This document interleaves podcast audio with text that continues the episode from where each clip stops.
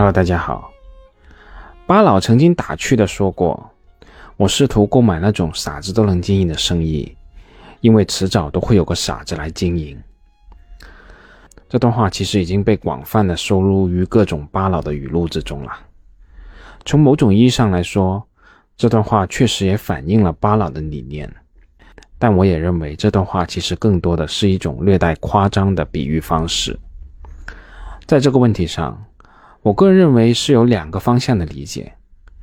首先，我理解这是巴老为了形象的说明优秀生意模式的重要性，想象出来的一个思想实验。这其实与格雷厄姆先生所提出的市场先生的比喻可以说是如出一辙。而另一方面，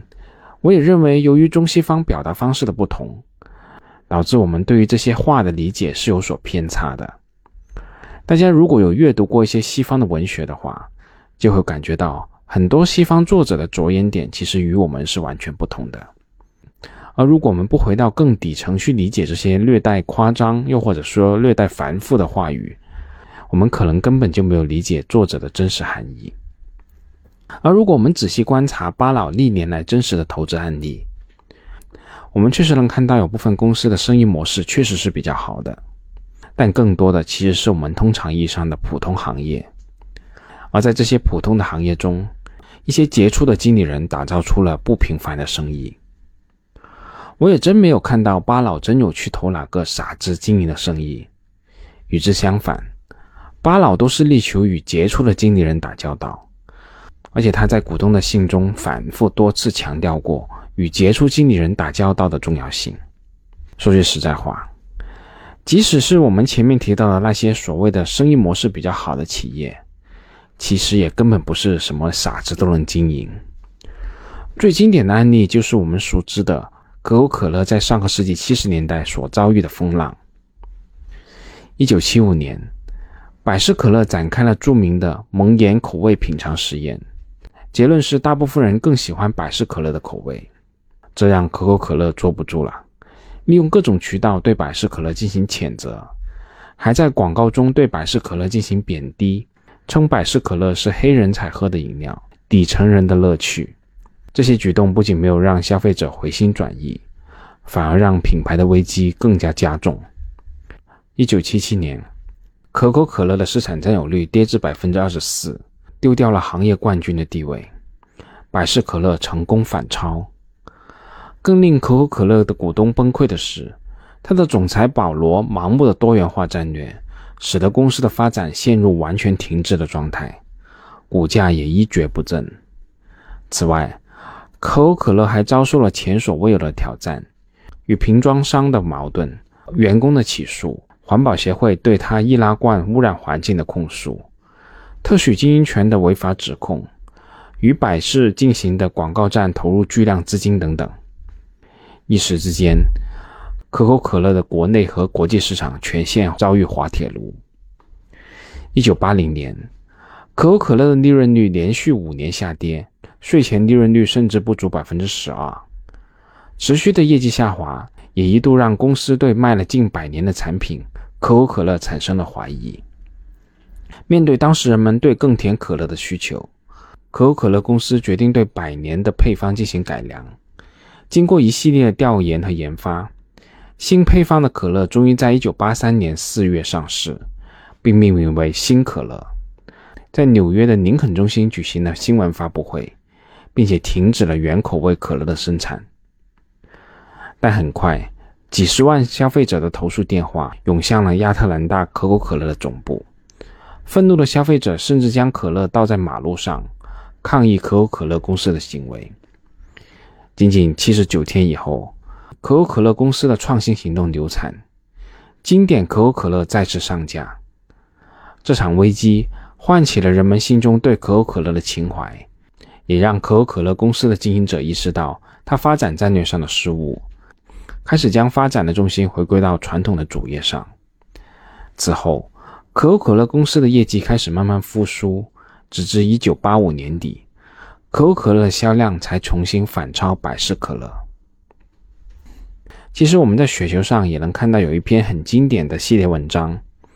这个系列文章的名称叫做《平凡的产业和杰出的经理人。原文的作者是主观的观。我个人认为这系列的文章是相当有意义的，因为在我的理念里，不能说杰出的经理人一定比优秀的商业模式更重要，但起码这两者的重要性是相当的。这并不是一道非此即彼的单选题，也不存在说满足某个刻度，这个产业或者说某个管理层就属于优秀。对于商业或者对于投资来说，这其实是综合各种信息的一个权衡过程。甚至退一步来说，很多企业能够抢占优秀行业的主导地位，维持在行业中的主导，从根本上来说，也是需要优秀管理层的智慧与决断力的。那接下来，我们不妨顺着这篇文章的思路，给大家讲一讲巴老旗下的那些平凡的产业和他们的杰出经理人。在巴老投资的这些子公司之中，内布拉斯加家具城和波仙珠宝是两家比较独特的存在。他们的事业都是由创始人或者他的家族开创，在取得领先的市场地位以后，卖出了部分所有权，但家族仍然持有部分的股权。并继续负责公司的主要经营管理，所以他们既是创始人，也是部分所有者，同时也是经营管理层。其实这个情况与我们国内大部分的上市民营企业是相当类似的。巴菲特在一九八三年买入了内布拉斯加家具城百分之八十的股份，在一九八八年买入了波仙珠宝百分之八十的股份。使得这两家公司先后成为了伯克希尔的控股子公司。内布拉斯加家具城与波仙珠宝虽然销售的产品不完全相同，但如果仔细看下来，他们确实有不少共同之处。内布拉斯加家具城的创始人就是大名鼎鼎的 B 夫人。巴老曾经称，B 夫人她的个人商标在大奥马哈地区与可口可乐是可以齐名的。B 夫人在她二十三岁的时候。也就是一九一六年从俄罗斯逃离到美国。据说他从来没有接受过正式的教育，连小学都没有上过，也不懂英文。很多年后都是靠着他女儿每天晚上教他复习白天在学校所学的每一个字，他才学会了英文。一九三七年，靠省吃俭用存下的五百美元，B 夫人开了一家小小的家具店。在这期间毕夫人遭遇了我们可以想象的各种困难，以仅有的五百美元起家的她，没有任何的产品、资本或者地缘优势去对抗那些资金雄厚、经营历史悠久的其他同业竞争者。当她接近把有限的资源损耗殆尽的时候毕夫人甚至把家中所有值钱的东西变卖一空，以维持她的商业信誉。奥马哈的其他家具零售商在发现 B 夫人以更低的价格把家具卖给顾客以后，开始联手向家具和地毯工厂施压，要求他们不得供货给 B 夫人的家具店。但靠着各种不同的进货渠道，B 夫人还是成功取得货源，并继续大幅降价销售。同行业的竞争者又以违反公平交易法为由，把他告到法院。而相关诉讼的最后结果是，B 夫人不但赢得了所有官司，而且大大提高了知名度。其中有一个案件，B 夫人在法庭中拿出证据，说明了即使她以现有的市价打一个很大折扣后销售，她仍然能有所获利。法官被她成功打动，甚至最后她卖了一条地毯给法官。一九八三年，当 B 夫人和她的家族决定出售内布拉斯加家具城的时候。巴菲特给 B 夫人写了一封信，信中说，如果他收购了这个商场，他会让他们的家族继续做他的合伙人。信的开头是这样写的：“你目前拥有内布拉斯加家具城百分之一百的股份，这是一家十分成功的家具和日用零售商场。伯克希尔哈萨维长期以来十分尊敬你们所做的成就，因此建议从你们手中购买这优质股票百分之九十的股份。”为了这一场交易，巴菲特还举行了一场新闻发布会，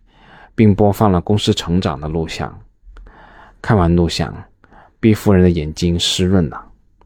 他最终决定将家具城出售给伯克希尔哈萨维。后来毕夫人回忆道：“巴菲特说，今天是我的生日，我想买下你的商店，你打算卖多少钱毕夫人说：“六千万美元。”巴菲特站起来就走了。过了一会儿，拿着一张支票回来了。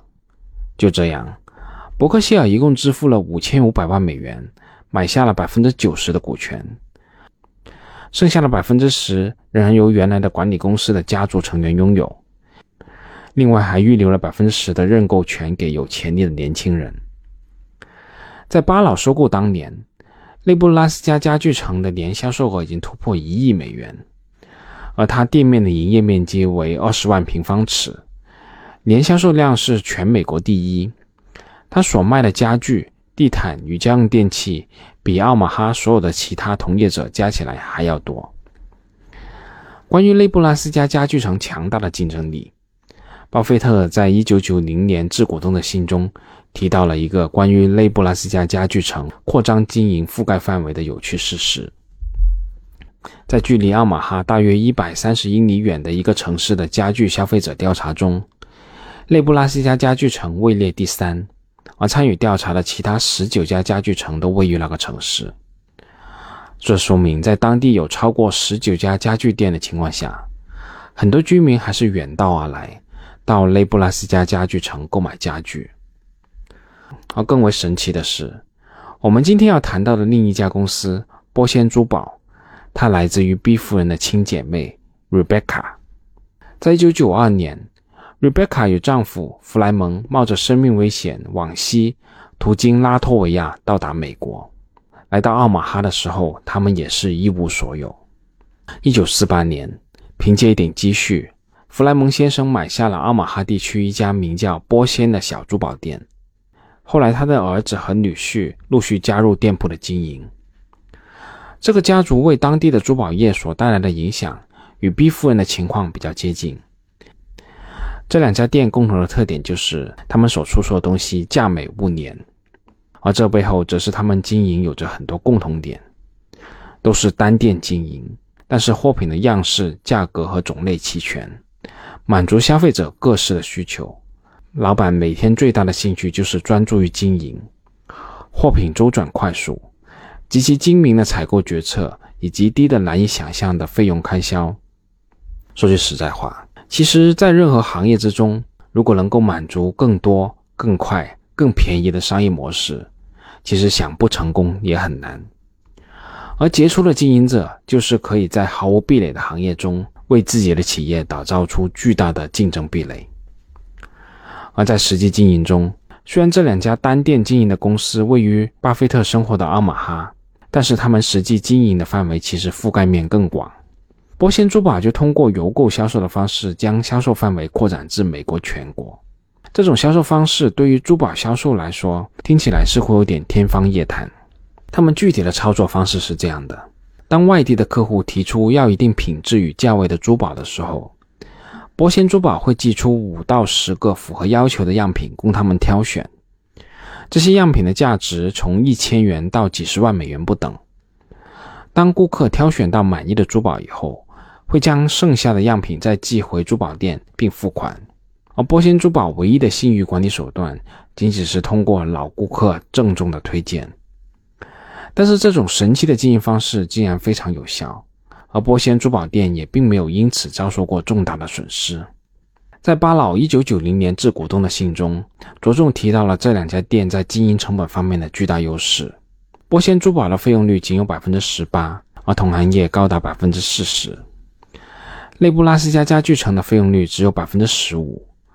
而全美最大的家具零售商在一九九零年的费用率是百分之四十。这两家店极低的费用率，使得产品的定价可以大幅低于竞争对手，而且还能盈利。低价销售可以打击竞争对手，并提升自己的销量，而且凭借自身巨大的销售量，还可以增大与供应商谈判的筹码。在一九八八年致股东的信中，巴老还提到，在全美经营非常成功的百货公司想要在奥马哈开店的时候，他的总裁宣布这家分店不卖家具。这位总裁还特别提到了内布拉斯加家具城，表示你绝对不会想要和他进行竞争。我们可以想象，巴老当时说出这段话的时候，内心多少是有点得意的。而这一切其实都有赖波仙珠宝和内布拉斯加家具城的管理层的卓越运营，从而在一个并不卓越的行业中打造出两家非常卓越的企业，在低成本和规模效应的相互作用下，使得这两家公司在相关地区拥有巨大的竞争力和护城河。好了，我们这次先说这么多，我们下次再继续。作为我个人投资的记录。所谈及的投资标的不涉及任何形式的推荐，请独立思考并自担风险。